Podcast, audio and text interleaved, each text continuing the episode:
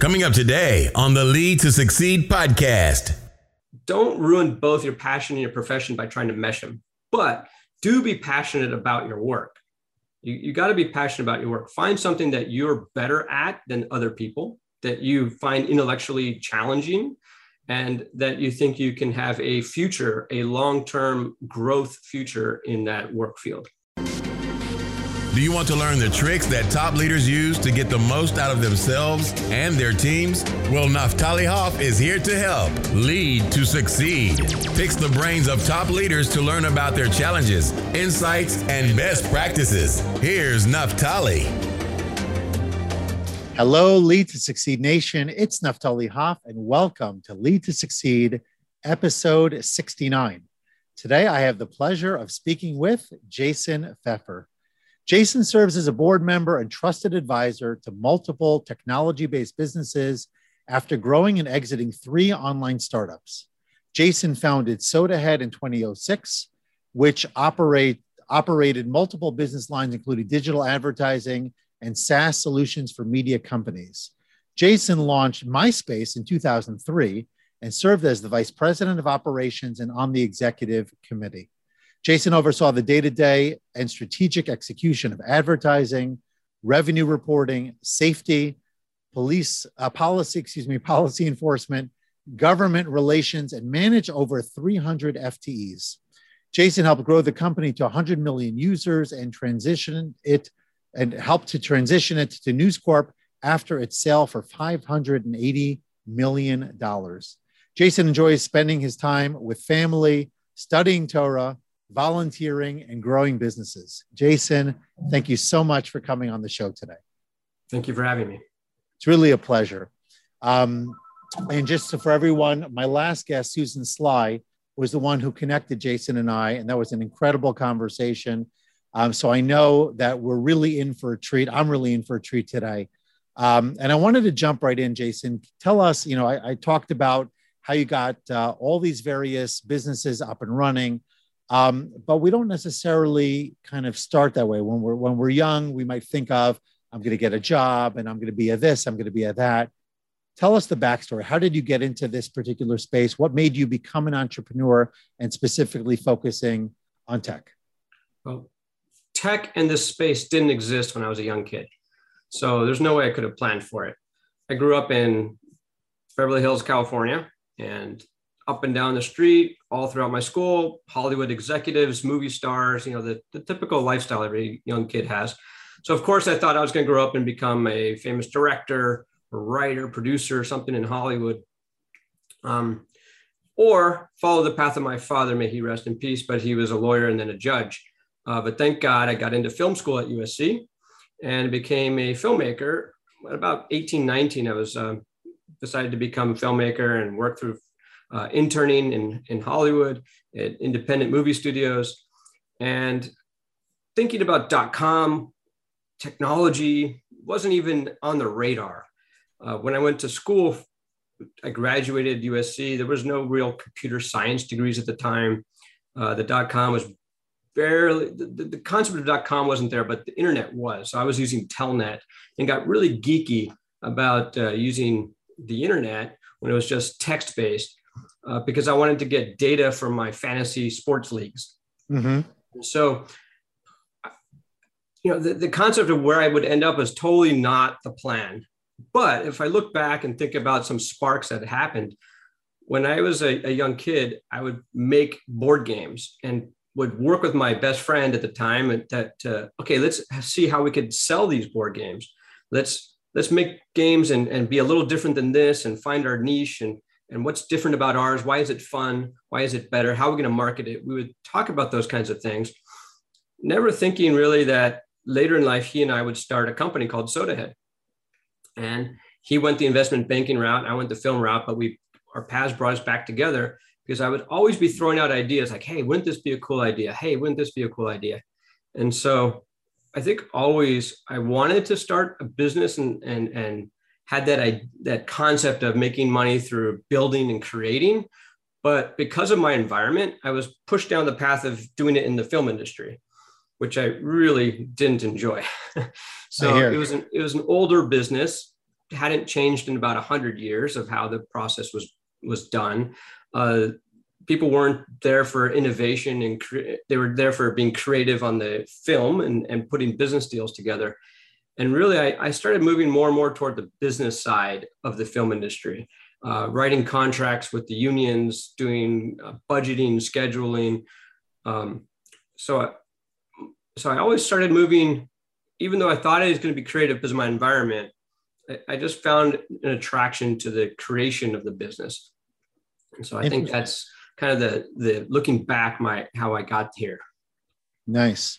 So it's like what I was hearing is that the the ideas or the creativity came first and then you applied it to the business side. In other words, you're you're sort of dabbling, wouldn't this be neat? Like maybe even your own curiosity and then sort of bringing it to the world. Yeah, it was and a lot of that was from my friend who was the business side of things uh, like he always just wanted to be business his family was business um, and i thought i had to be creative and so just the the left and the right that they say the left right balance uh, the creative sure. the, the, the form and function just met i, I love being where the form and function met mm-hmm. say okay this is aesthetically pleasing this is entertaining i thought i hit mute uh, this, this is really enjoyable but how do we make money from it so it's sustainable? Sure. Because an artist can't live in a vacuum. Right. An artist can't just not get any feedback from the audience. And one of the best feedbacks is if someone actually buys it. So could, your mom can tell you how much she loves it, right? It doesn't mean it's good art. That's yeah, that's such a great approach because I think so often. I mean, I'm in the coaching business, so you know, I'm I'm here to serve, and I'm thinking I'll hang my shingle, I'll be, put myself out there. It's all about the service and at the end of the day, you have to feed your family. You know, you have to be able to do what's necessary in order to be able to do your very best work. So you have to be able to figure out what do people want? What do they need? How do you figure out how to market that and to package it in a way that people will buy it and be able to take advantage of what it is that you can offer? Um, but I think oftentimes, like you said, creatives in particular, they think I'm just going to put out my work. How do they make it sustainable? Right right and so i'm just curious what, what would be some advice for somebody who's in that space what are the processes that you've used or that you've seen people use to determine is this a winner or do i need to fail fast on this one and move on to something else failing fast is great i love referring back to that um, that that idea that fail fast don't invest too much time into something that's not going to ever succeed because you could have spent that time on something else so fail fast is a really important idea pitching your work, your art, your ideas to friends and family, you're always going to get positive feedback. Right. Asking, asking them for money. That's Except for with my family. No. yeah, some families are always going to be no. Yeah. Um, but it, it's going to be a different answer when it's those people.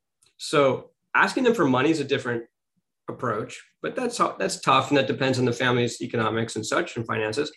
Uh, so going out to the public, going out to strangers, uh, they, they, talk about the elevator pitch that if you happen to be in the elevator with someone for 30 seconds and it's an executive and you need to pitch your story to them, can you get that done to the executive? Well, it doesn't have to be just executives. You can talk to random people about ideas. Don't think that someone's going to steal your idea. That, that was a huge problem that people had. Uh, I learned when I talked to entrepreneurs and, and coached and mentored people is that they're afraid people are going to take their ideas. And in Hollywood, it was also a really you know taboo thing or, a fear that oh if i tell them my script they're going to steal it like look they're not going to steal your script just because of the idea they're not going to make a company just because of the idea. It's execution that, that's it's all about execution. Ideas are cheap. So feel free to talk about your idea to people to strangers to get honest feedback. There was a linkedin post uh, just the other day and i i added my comment to it saying don't don't take the negative feedback from the, the venture capitalists, the invent, investors, as just they're wrong and you got to go find other sources of money. You take their feedback as nobody wants to give you money. like, okay, tweak it. That's the most valuable information you can have. If they don't want to give you money, then the idea is probably not have the legs. If you're like, oh, shoot, I, know it has the legs. I know it has the legs. Well, then it's your approach to how to sell it. And that's a super important thing about the packaging of the idea.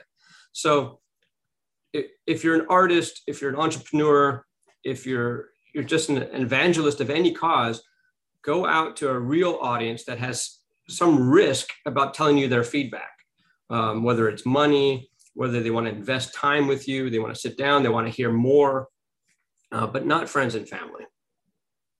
So here's a great question. I struggle with this a lot personally, as well as every time I have a conversation with someone like yourself about this. Right, where do you know, or how do you know where the problem lies? Like, for example, I created a funnel recently. It hasn't yet converted to the level that I would like for it to convert. Um, and I'm trying to sort of dissect or troubleshoot throughout different elements of it. Is there something broken? Is there something that's not resonating? Is it the is it the marketing? Is it the ads that's supposed to pull people in? Where's the problem? And how do you fix it? Or do you not fix it and you kill it and you move on? Right. So the question becomes how do you know that it does have the legs, that it does have the, that fundamentally it's a good idea, but you just haven't been branding, I'm sorry, uh, packaging it or marketing it correctly? Or um, determine that in fact it really wasn't a great idea and there's no demand for this? Yeah, so it's a great question. And a lot of people always look for the solution, especially entrepreneurs, engineers. They look for solutions. You first got to define the problem and break the problem down into pieces that are understandable. So it, it's not, um, how do I carpool with such and such to the stadium? Like, hey, I, I the game is tomorrow night. I want to get a ride there so I don't have to pay for parking, but I know this person always goes there. He always lives near this stadium and he drives past all the time. He can take me. So I go and ask him, Hey, are you going home tomorrow after work? Right. And he'll say, Let's say this time he says no. Oh, shoot. You know, then I got to go find another solution to my problem. But the problem wasn't that he's not going home. It, that was that was not the that was the problem that I asked him. The problem I really have is I need to get to the stadium. So instead of looking for the solution, like this is the guy that I'm going to get a ride because it's convenient for him to take me past this location.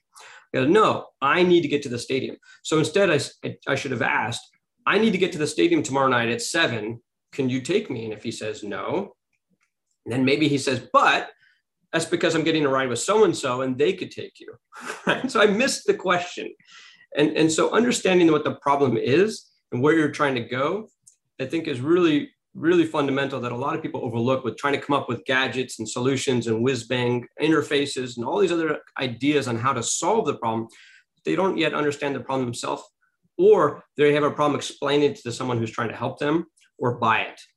And so, so, so let's translate that into into something that let's say someone like myself is struggling with. I'm, I'm I'm not trying to make this about me at all, but I think a lot of people in whatever industry they find themselves, if in fact they're in a service industry or they're just they have a product something that they want people to be to be buying or taking advantage of and they're not getting the traction that they want what you know so i know my problem ultimately is that my, my case my funnel is not converting the right. way that i want it to but that's right. a very big macro level problem there are problems within the problem potentially yeah so the, the way that you said is that they're not converting the way you want them to and the funnel's not converting right so you're, right. you're, you're defining the problem as this funnel. So first you got to figure out, do people want to buy it at all?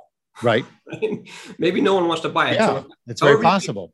You, however you make the funnel doesn't matter. They're going to get to the end of the funnel. And they're not going to put their credit card in. Correct. Um, so testing one funnel at a time is old, old school, right? We now have, it used to be then, okay, well, A, B testing. We got two choices. We're going to test them both and see which one performs the best and optimize. That became, and then became A N. N is an infinite variable with computer automation now we can create so many different solutions and automated machine learning and such that instead of creating one funnel and testing it create infinite funnels or as many funnels as you can and let the data tell you what the solution is so don't don't try to create the solution and force it on people and hope they go through it but create opportunities for the solution to find itself so with with a funnel conversion of a website, it's like, okay, they're going to get to my website, they're going to go down this path, and then they're going to click on the purchase button. Right? Mm-hmm. That's that's my funnel that I created. They're not doing it. Okay, I'm going to try another one. Like you, you got to restructure that so that the funnels can create themselves, and then you you solve it. Sometimes that's really hard. You need engineers, you need investments, you need machine learning. Right? Uh, right. Uh, it's easier said than done.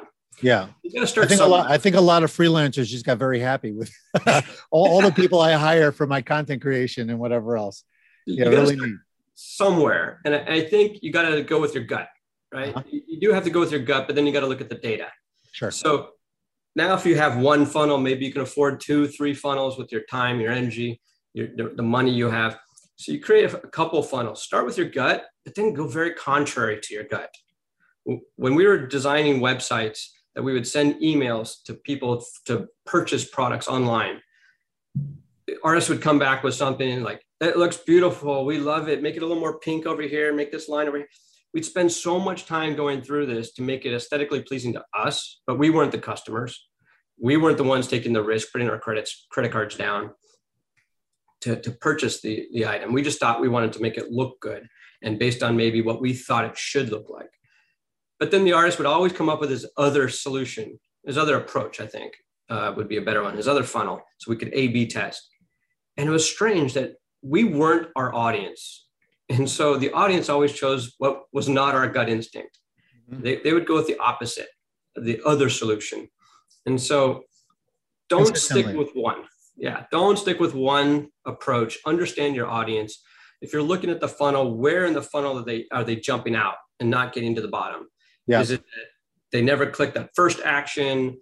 Uh, do they not get to the website in the numbers you need? Because if you get 10 million people then it's okay if only 1% get funneled down to the bottom. 1% conversion rate's great. So maybe yeah. you need a bigger funnel at the top.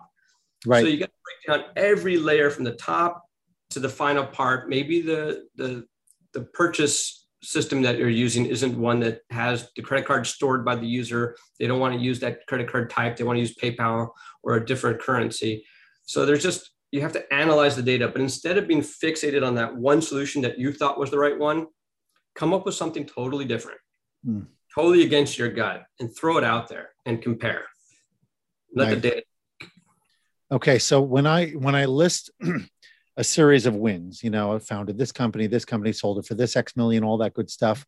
So it sounds like, you know, the kind of person who everything went well for. There were no setbacks, no challenges, no problems. But we know that that's not the case. Even the most successful people have many, many setbacks. And for us to grow as individuals and certainly as leaders, we need to be able to learn from our failures as well as our successes. So share with us, please, a failure in your in your journey somewhere uh, that really kind of moved you along and has helped serve you ever since? I had so many. Finding one, right? It's hard. And I think that's the cliche, but finding your failures, understanding them, and moving on, that's the biggest thing you can do. My, my son was working with some, uh, some of his people on a team at work. And he said, We just need them to fail. They don't understand that if they don't fail, they don't take risks and that it's okay to recover from failure. Mm-hmm. So whether it's the failure to serve the million board games that we designed as a kid and we didn't sell a single one, right? Learning that this is hard, that this is not me imposing my will upon the customers, but that the customers dictate what they buy at the end of the day. Um, we had even temporary failures where we were raising money for SodaHead and it seemed like the company, the venture company pulled out of the deal. And we had just ramped up. We got everything ready. We started making our offer letters to, to people to get office space. We were just roaring to get going. And then they were like withdrew the, the offer. And it, it, it crushed me, right? Like this is, I spent so much time. We basically canceled all of our other leads and we were focused on this solution with this one partner. And then we had the deal on the table and they withdrew it. Um, it really was devastating, but yet we worked hard, got up, didn't sit there and cry for too long. admit it was a little, a little bit. bit. A little bit, yeah. it was a little bit. Sure. Uh, You're entitled. Yeah. And so got up and went out there and worked harder to get the deal done and went back to the other leads. And it really helped us uh, shape the product, the idea, the team, get the resolve, know who was with us, who, who would bail at the first conflict, and who wasn't going to be a team member because they couldn't stand the challenge and the failure. Um, so, gosh, there's so many, but th- that one really hit me as something I, I worked so hard to get to a point in my life where I was going to start my own company, finally, venture backed company with, uh, with a couple of friends, some former coworkers, and it just came to an end really abruptly. I thought. Yeah, but just, then it makes it so much sweeter on the other side. Yeah, it just took a little harder work, a little more resolve, and uh, go the go get 'em attitude. I credit my friend, my partner at the time, for uh, helping pull me up and go back and get him because he had seen a lot of failures in his business too. Good. Yeah. No, it's important to have people around you that will support you um, yeah. because it's sometimes hard to carry that burden yourself. There's no question. Yeah. So, what's a piece of advice you'd give to your 20 year old self as you're kind of getting started? You know, there's so many young entrepreneurs out there, people who want to get going, or maybe even people who are reinventing themselves later on in their careers that never. Uh, this doesn't have to be, by the way, about entrepreneurship. It could be advice about any area you want. But I'm just thinking of it in those terms um, because oftentimes we think we're just going to have a great idea, we're going to hit the ground running, and we're going to, you know, achieve success in no time. Uh, but we know that there's a process. So, so share with us something that if you could pull your 20 year old Jason into the room uh, you would share with him uh, that would help him have even more success? Take risks when you're young, especially when you're young. Failure is not the end.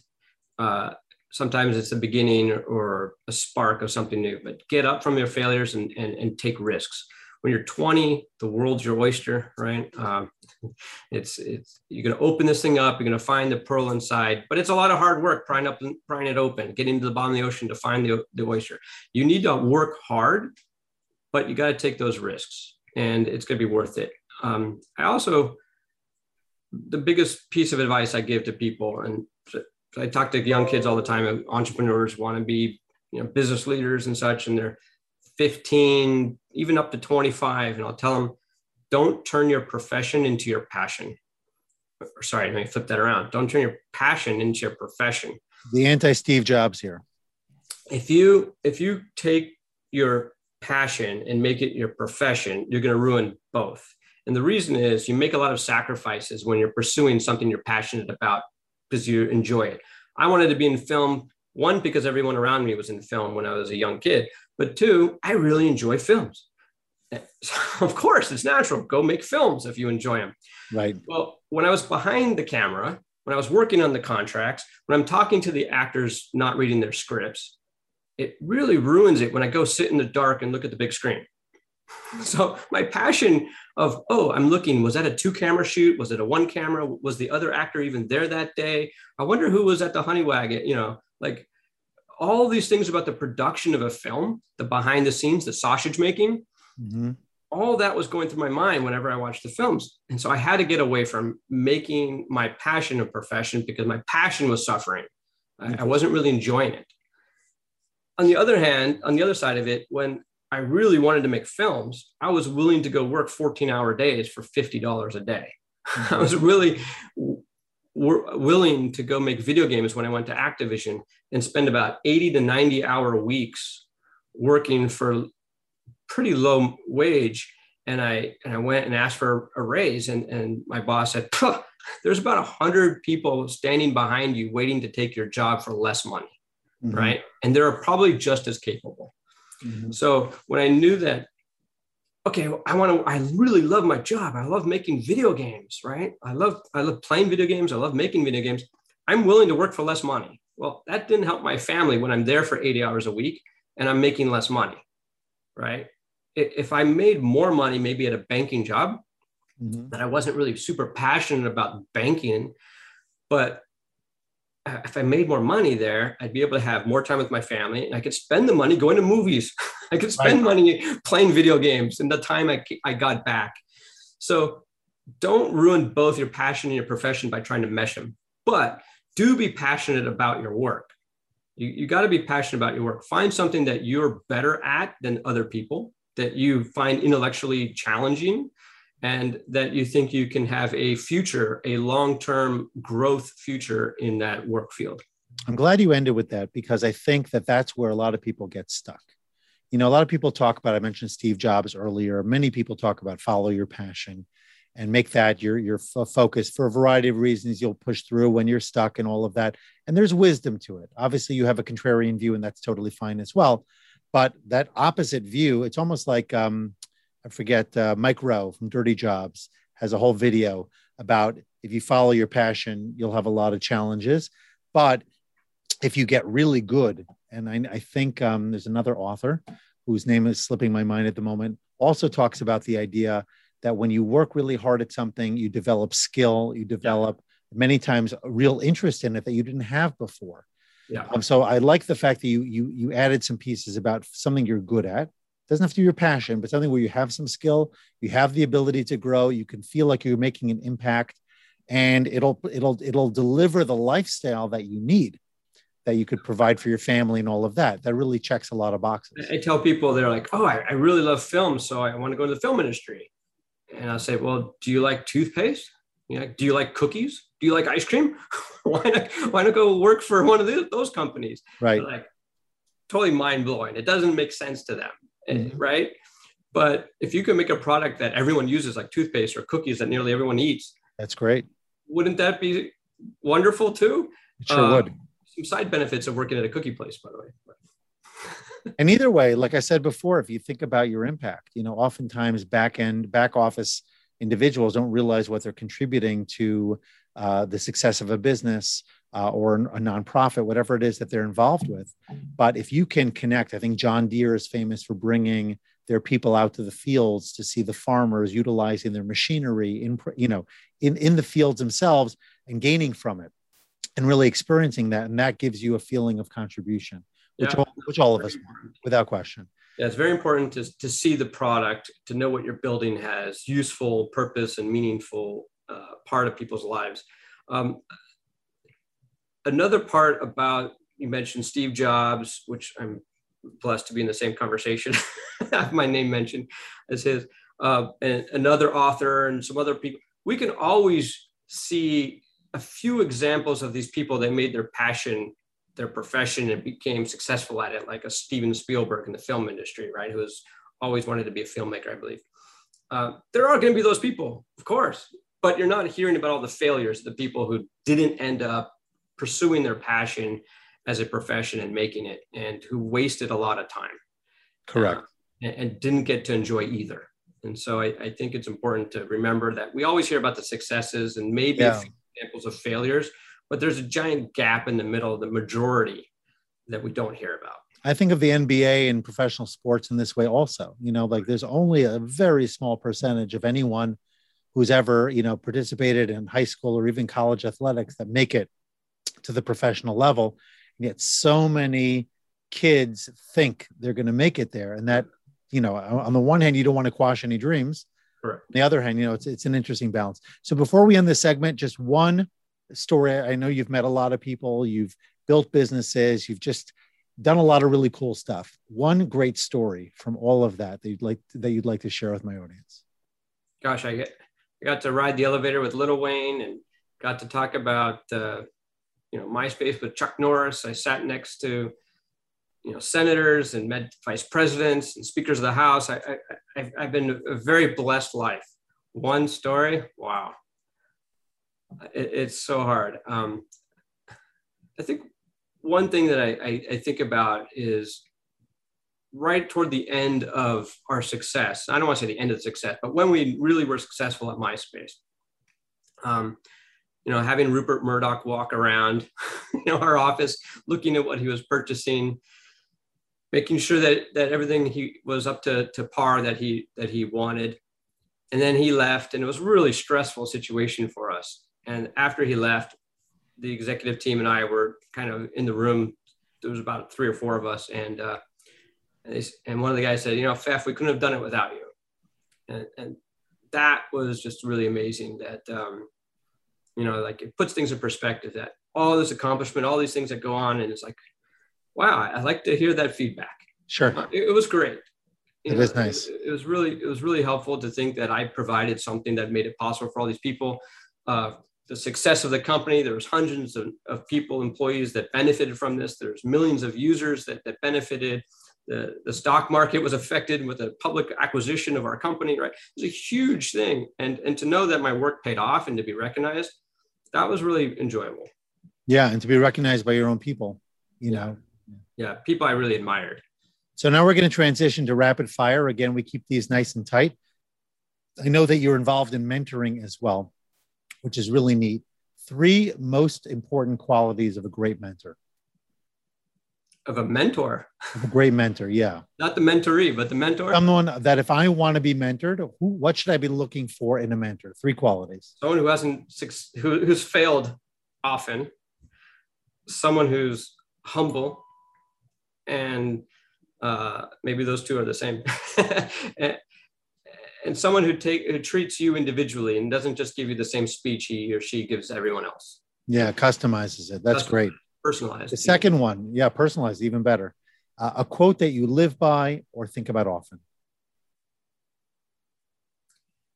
Um, it, it's my quote, which is "Don't turn your profession into your passion, and your passion into your profession. You'll ruin both." It's like I really try to separate work from life, work-life balance.